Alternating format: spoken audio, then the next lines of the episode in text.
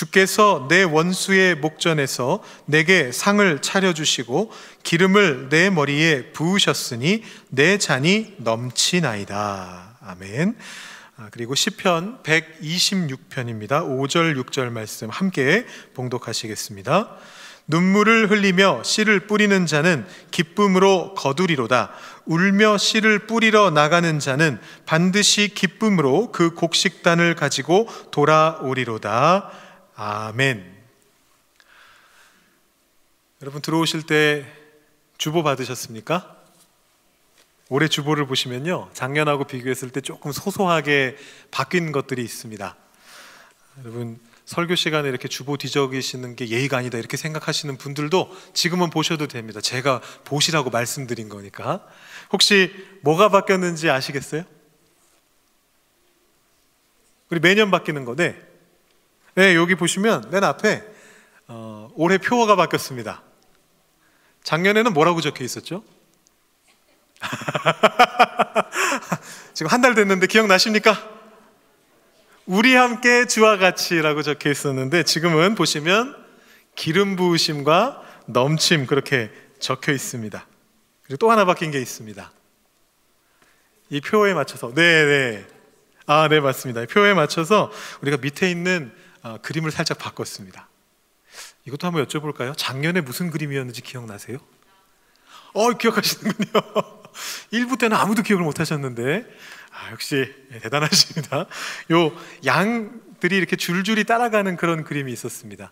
그게 이제 우리 함께 주와 같이라는 주제하고 좀 어울린다 생각을 해서 우리가 그 그림을 넣어 놨었는데, 1년 동안 그런 생각 혹시 못 하셨다면 지금이라도 생각해 보시면 되겠고요. 올해는 기름 부으심과 넘침이라는 주제에 맞춰서 이렇게 뭔가 부어주시는 것을 받는 우리의 손의 모양으로 이렇게 그림을 한번 넣어봤습니다. 또 바뀐 게 있습니다. 이제 점점 소소해지기 때문에, 때문에 여러분 눈치채기가 힘드실 것 같은데 전체적으로 색상이 바뀌었습니다. 작년에는 파란 계열 색상이었는데 이번에는 주황색 계열로 저희가 색상을 조금 어, 바꿨습니다. 그리고 또 바뀐 게 있습니다. 안내를 펼쳐보시면 어, 전교인 성경 일독하고 말씀 묵상 적혀 있는 페이지에 아, 말씀이 적혀 있는데 이게 살짝 바뀌었습니다. 우리 올해 주제와 연결돼 있는 쉴만한 물가로 인도하시는도다라는 말씀을 적어놨고요. 또 말씀 노트에 보시면 거기에도 원래 있었던 말씀을 아, 우리 주제 말씀이죠. 기름을 내 머리에 부으셨으니 내 잔이 넘치나이다. 라는 이 말씀으로 저희가 바꿨습니다. 그래서 어, 올 한 해 주보도 올 한 해의 주제와 이렇게 잘 연결되게끔 저희가 그렇게 준비를 했었는데 여러분들이 잘 모르시는 것 같아서 제가 오늘 한번 소개를 해드려야겠다 이런 생각을 했습니다. 그러면서 오늘 말씀하고 연결이 되는데요. 한 분이 저한테 그런 얘기를 하셨어요. 이 눈썰미가 좋으신 말씀 노트 밑에 있는 말씀이 바뀌었네. 이렇게 눈썰미가 좋게 발견하신 분이 저한테 피드백을 주셨습니다. 어떻게 주셨느냐 하면 말씀은 참 너무 좋은데 글씨체가 어린이가 쓴 것 같이 삐뚤빼뚤하네요. 이렇게 저한테 피드백을 주셨습니다. 여러분 그렇게 보이시나요? 쉴만한 물가 말고요. 기름을 내 머리에 부으셨으니 이 말씀이요. 어, 여러분 그렇게 생각이 드실 수도 있지만 이 글씨체는 조금 볼품없어 보이지만 우리나라의 국어를 한 단계 발전시킨 윤동주 시인의 글씨를 따서 만든 것입니다. 어, 여러분 잘 아시는 윤동주 시인의 서시를 한번 보여드리겠습니다.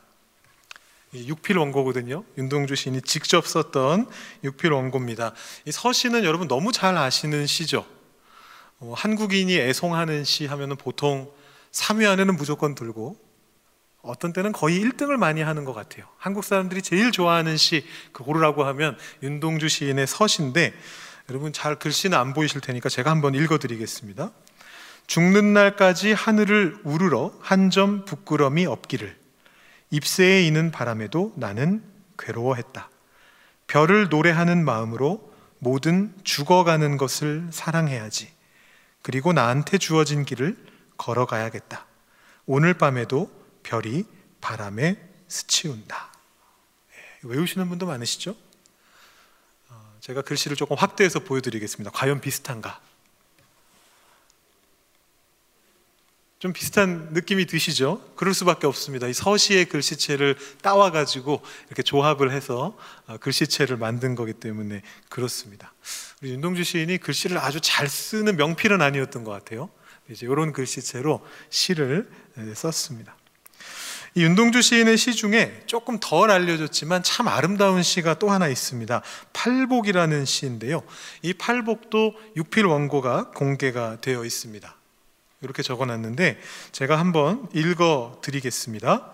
팔복 마태복음 5장 3절에서 12절 슬퍼하는 자는 복이 있나니 슬퍼하는 자는 복이 있나니 슬퍼하는 자는 복이 있나니 슬퍼하는 자는 복이 있나니 슬퍼하는 자는 복이 있나니 슬퍼하는 자는 복이 있나니 슬퍼하는 자는 복이 있나니 슬퍼하는 자는 복이 있나니 저희가 영원히 슬플 것이요.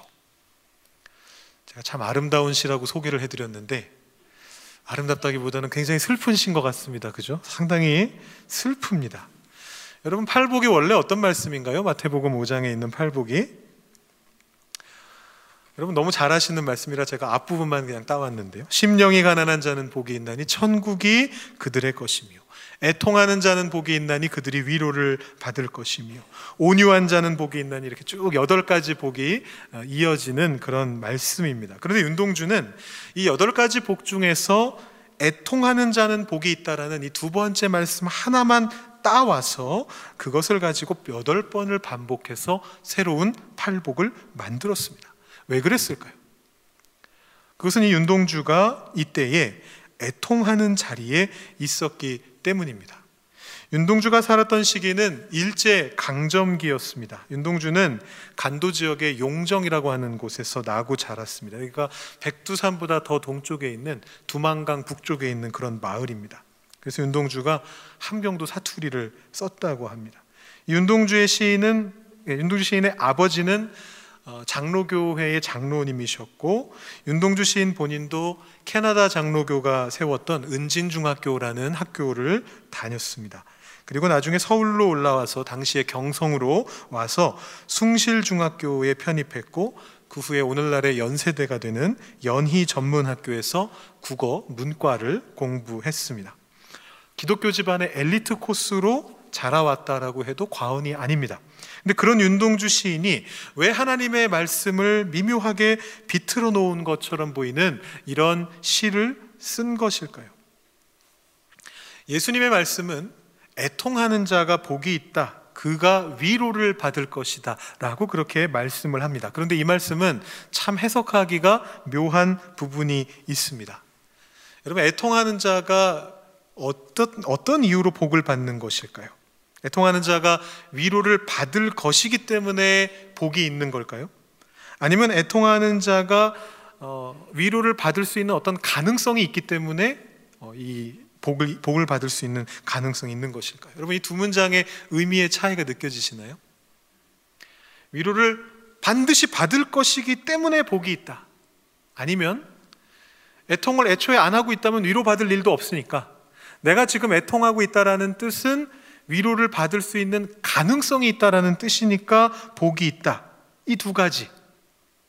만약에 후자라면은 조금 어, 아이러니한 복이다라는 그런 생각이 듭니다. 나는 지금 슬퍼하고 있는데 내 처지는 슬퍼하고 있는데 그 슬퍼하는 상황이 바뀌지 않을 수도 있습니다. 위로받을 수 없을 수도 있습니다. 그렇더라도 바뀔 가능성이 없는 것은 아니니까 복이 있는 것이다. 이렇게 말한다면 우리가 기뻐해야 될까요? 아니면 슬퍼해야 할까요? 윤동주 시인이 살아가던 시기가 바로 이런 시기였고 어, 일제의 지배를 받으면서 어렵고 힘든 그런 시기를 지나가고 있었습니다. 윤동주 시인이 바라본 조선 사람들은 슬퍼하는 사람들이었습니다. 그냥 슬퍼하는 사람들이 아닙니다. 다른 모든 복을 다 지워버리고 여덟 번 반복해야 할 만큼 슬퍼하는 사람들이었습니다. 자기 자신도 마찬가지였죠. 결말이 보이지 않았습니다. 그래서 그는 사랑하던 시를 쓰지 않았습니다. 시인이 하루에도 몇 편씩 시를 썼었는데 이분이 일제가 창씨 개명을 명령했던 그 순간부터 이름을 바꿔라 일본식 이름으로 바꿔라 라고 했던 그 순간부터 1년 2개월 동안 절필했습니다. 시를 쓰는 것을 멈췄습니다. 그리고 1년 2개월 후에 첫 시를 쓰는데 그 첫 시가 바로 이 팔복입니다. 슬퍼하는 자는 복이 있나니. 윤동주 시인의 육필 원고를 보면 수정한 흔적이 있습니다. 이렇게 두 줄을 그어가지고 수정을 했습니다. 처음에는 이렇게 시를 마무리했습니다. 슬퍼하는 자는 복이 있나니 여덟 번 반복한 다음에 맨 마지막 문구를 뭐를 적었느냐 하면 저희가 슬플 것이요라고 처음에 적었습니다. 그게 조선의 현실입니다. 과연 위로를 받을 수 있을까요? 없을 것 같습니다. 이 시기가 언제냐 하면 1938년에 창씨개명 선언이 이루어지고 그 다음에 40년쯤에 이 시를 이제 쓰게 되는데 이 40년대가 어떤 시기냐 하면 가장 일제의 통치가 어목해졌던 그런 시기입니다. 내선 일체 사상으로 이제 조선은 더 이상 없다. 조선 사람들도 다 일본말 써야 된다. 너희는 다 일본인이다. 그렇게 얘기하면서 학교에서도 무조건 일본말로만 가르치라고 했던 시기가 이 시기입니다.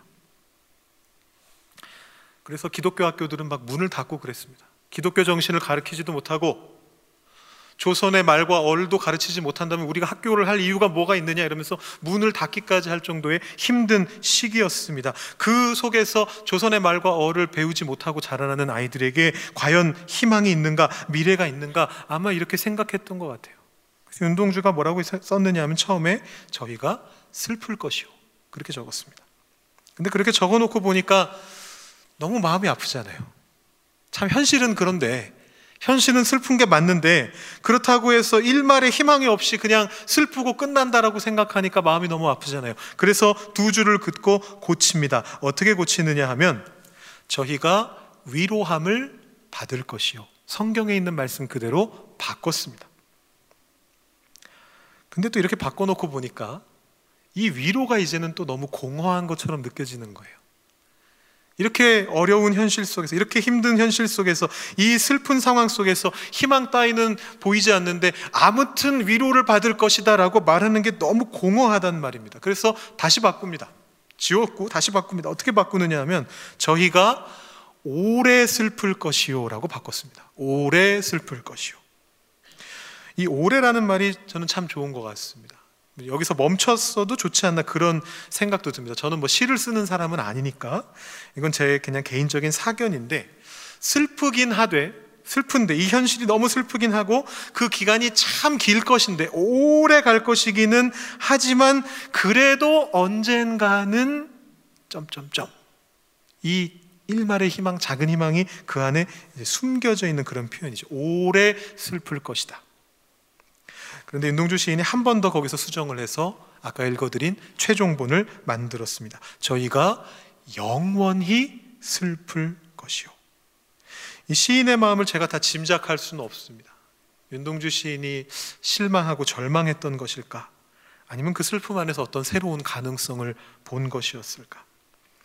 이 영원한 슬픔이라는 게 도대체 어떤 의미를 담고 있는지 저는 알 수 없습니다. 그의 시어가 이미 성경에서 벗어났기 때문에 국어 국문학자가 아니라 목사인 저로서는 어떤 해석을 해야 될지 정확하게 해설할 수가 없습니다. 어떤 국어학자는 이렇게 얘기합니다. 오히려 이 표현 안에 강렬한 독립에 대한 의지가 드러난다. 저는 잘 모르겠어요. 슬픈 것 같아요. 근데 확실한 건 그 표현 안에 무언가 참 큰 슬픔과 더불어서 무언가 알 수 없는 울림이 들려진다라는 것이죠. 윤동주의 그 이후의 행적을 보면 이 시가 단순히 그냥 영원히 슬프고 말 것을 얘기하는 건 아니라는 걸 알 수가 있습니다. 윤동주가 이 팔복을 시작으로 절필했던 시를 다시 쓰기 시작하는데 그 다음 시가 병원이라는 시고 그 다음 시가 위로라는 시입니다. 이 두 시는 우리를 위로해주는 그런 시예요. 그 당시 조선 사람들을 위로해주는 시입니다. 그리고 위로에서 멈추지 않고 그 후로 독립운동에 투신하게 됩니다. 우리는 윤동주를 그냥 자신을 부끄러워했던 아주 내성적이고 감수성이 많은 시인이라고 보통 기억을 하지만 이 윤동주의 인생 후반부는 독립운동을 하는 삶을 살아갔습니다. 그래서 그의 팔복이 그냥 문자적으로 영원히 슬플 것으로 끝나지는 않을 것 같다라는 생각을 하게 됩니다. 오늘 제가 윤동주의 이야기를 길게 했습니다. 오늘 말씀 속에 비슷한 내용이 나오기 때문인데요. 우리가 시편 23편을 한 달간 살펴봤고 오늘은 거기에 126편의 내용을 좀 더해서 살펴보려고 합니다. 시편 126편의 5절 6절이 우리에게 이런 말씀을 전해 줍니다. 눈물을 흘리며 씨를 뿌리는 자는 기쁨으로 거두리로다. 울며 씨를 뿌리러 나가는 자는 반드시 기쁨으로 그 곡식단을 가지고 돌아오리로다. 이 오늘 말씀 속에서 슬픔과 기쁨이 대비되고 있습니다. 그리고 윤동주의 시와는 다르게 여기에는 반드시라는 표현이 나옵니다. 반드시 기쁨으로 그 곡식단을 가지고 돌아오리로다. 윤동주의 시와 오늘 시편이 달라지는 데는 까닭이 있습니다. 윤동주는 그 슬픔에 가장 힘들었던 시기를 버텨내는 중에 시를 썼던 것입니다. 그리고 오늘 시편은 슬픔의 긴 터널을 빠져나오면서 기쁨을 눈앞에 두고 쓴 시입니다. 어, 시편의 앞부분을 보시면 이 시가 바벨론 포로의 70년 세월이 끝나갈 즈음에 쓰여진 시라는 걸 아실 수가 있게 됩니다. 어, 이 바벨론 포로의 시기가 70년이라고 하는 긴 시간이었습니다. 어, 어떤 학자들은 이 5절 말씀을 그 당시에 유행하던 속담이라고 보기도 하고 울며 씨를 뿌리는 게 당시의 관습이었다라고 생각하는 사람들도 있습니다. 눈물을 흐르는 모습이 비가 내리는 모습하고 비슷하잖아요. 물방울이 이렇게 뚝뚝 떨어지니까. 그래서 울면서 씨를 뿌리면서 내가 지금은 고통스럽고 힘들지만 이곳에 물이 떨어져서 비가 내려서 이곳에서 자라나게 해 주십시오. 이렇게 기도하는 마음으로 울면서 씨를 뿌리는 게 당시의 관습이었다라는 말도 있습니다. 우리는 눈물이 씨앗을 자라게 하기를 기대하면서 비를 뿌리게 하기를 기대하면서 나아가서 씨를 뿌립니다. 그런데 결과가 어떻게 될까요? 반드시 기쁨으로 거두게 된다라는 것이 오늘 말씀입니다. 그야 그렇겠죠.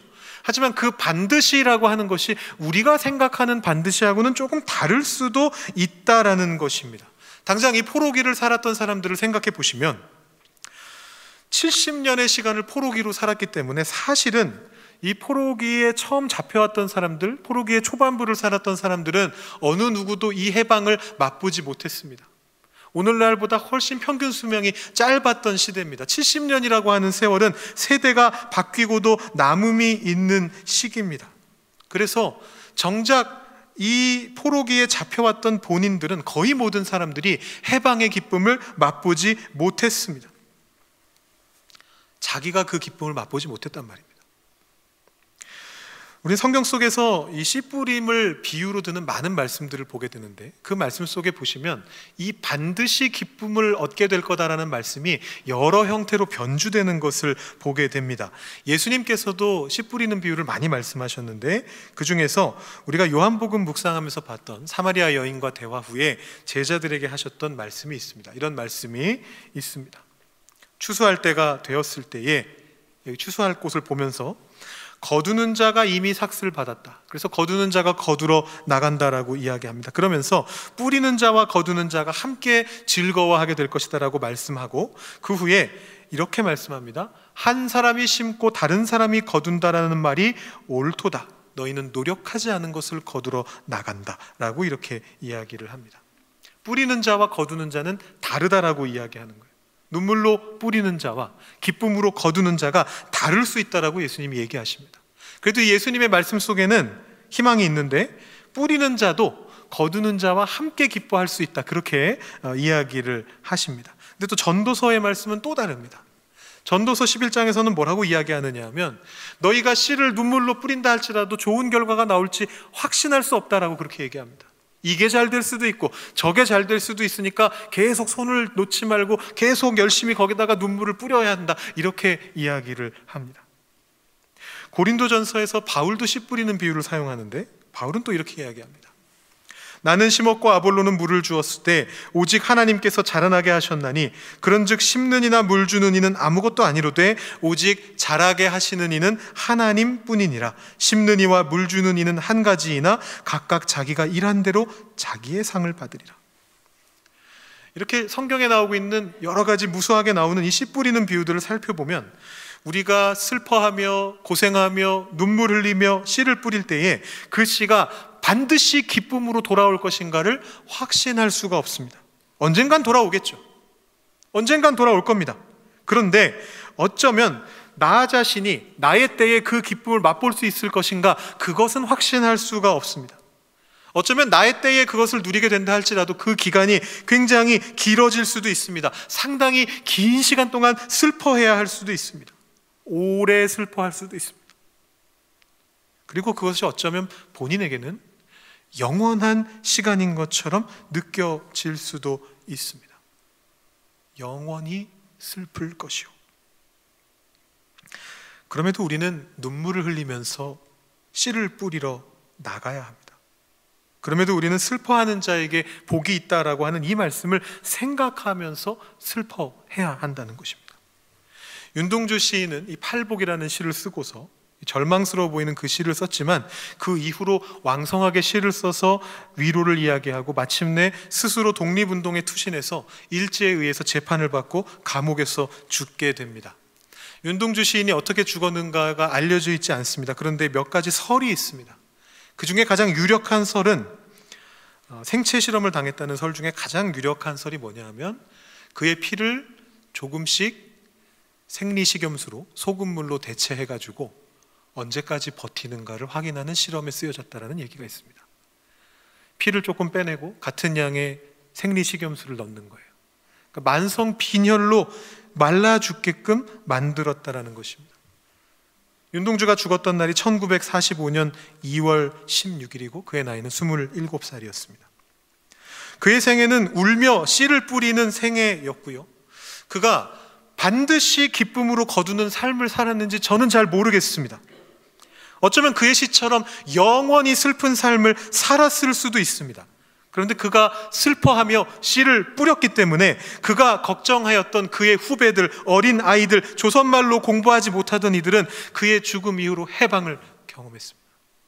불과 6개월 후에 1945년 8월에 해방을 경험했습니다. 그리고 한국인의 어를 가지고 살아가게 되었습니다. 여러분, 우리 중에도 그 세대가 계시거든요.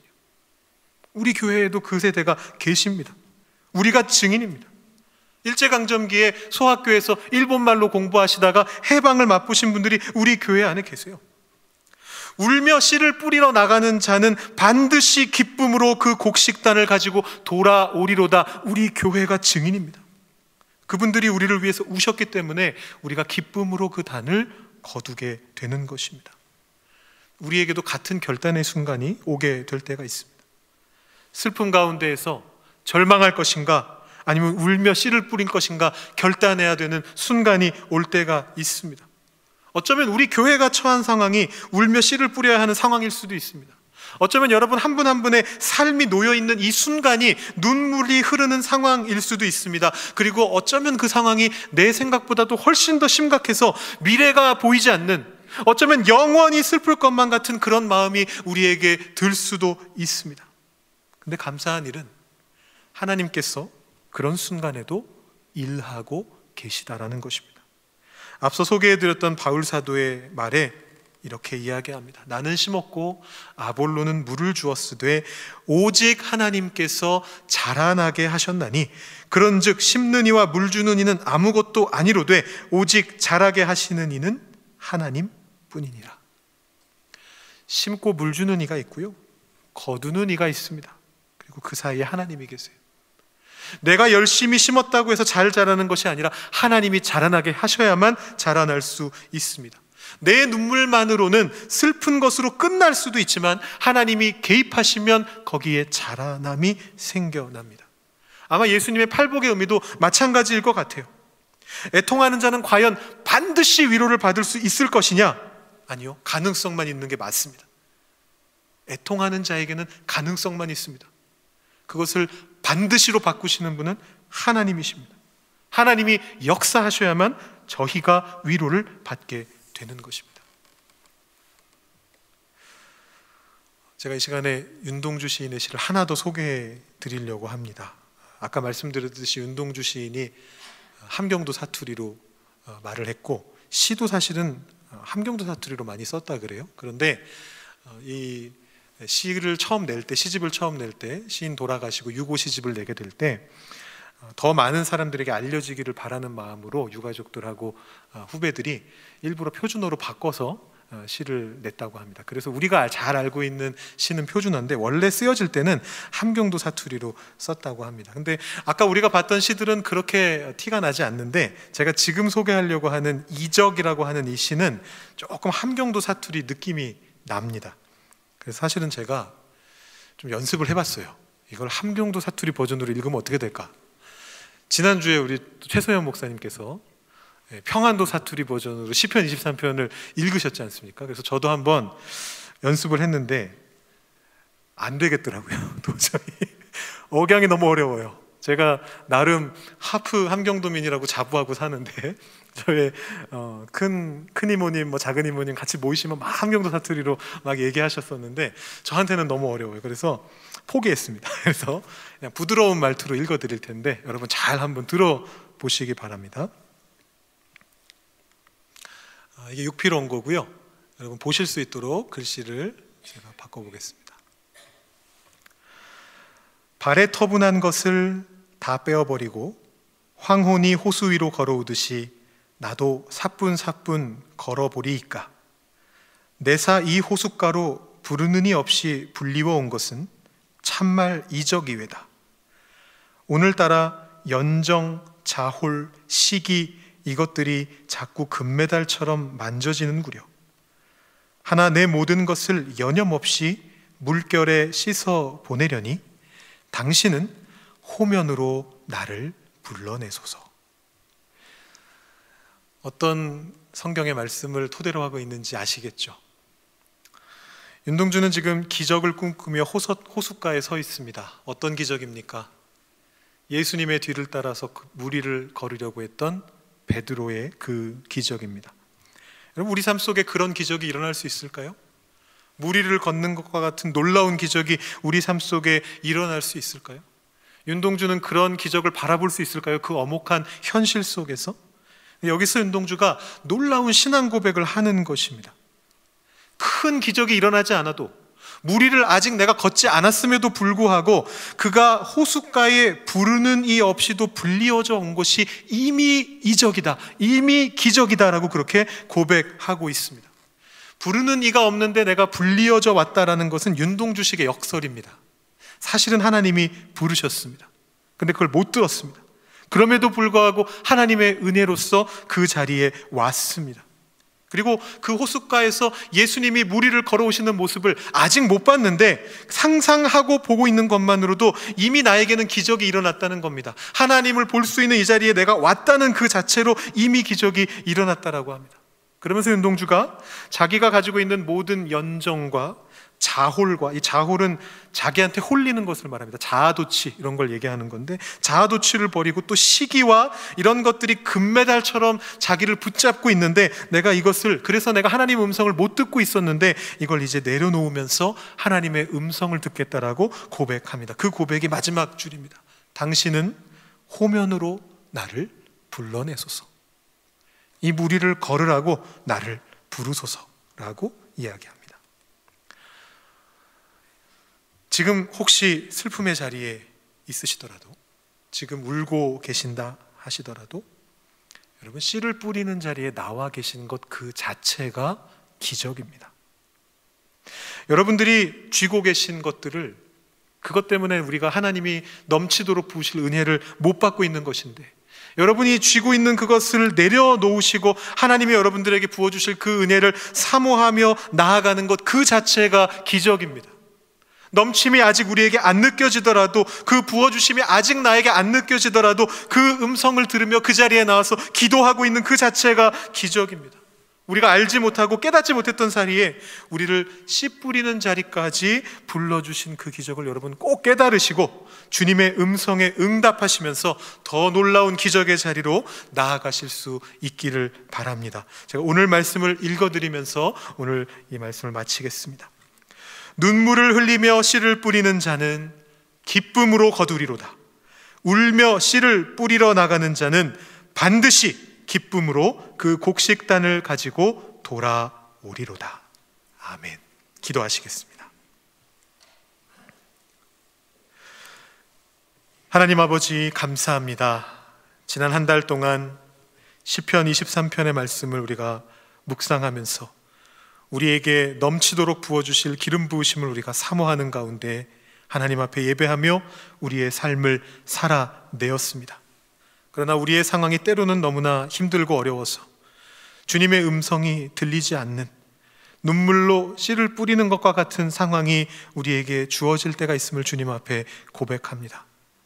그 순간조차도 기적이라고 고백할 수 있도록 주님 우리의 마음을 만져주시고 주님의 음성을 들려주시고 우리 안에 있는 이기심과 우리의 모든 생각들을 내려놓고 주님의 음성으로 채움받을 수 있는 우리 한 사람 한 사람이 되게 하여 주시옵소서.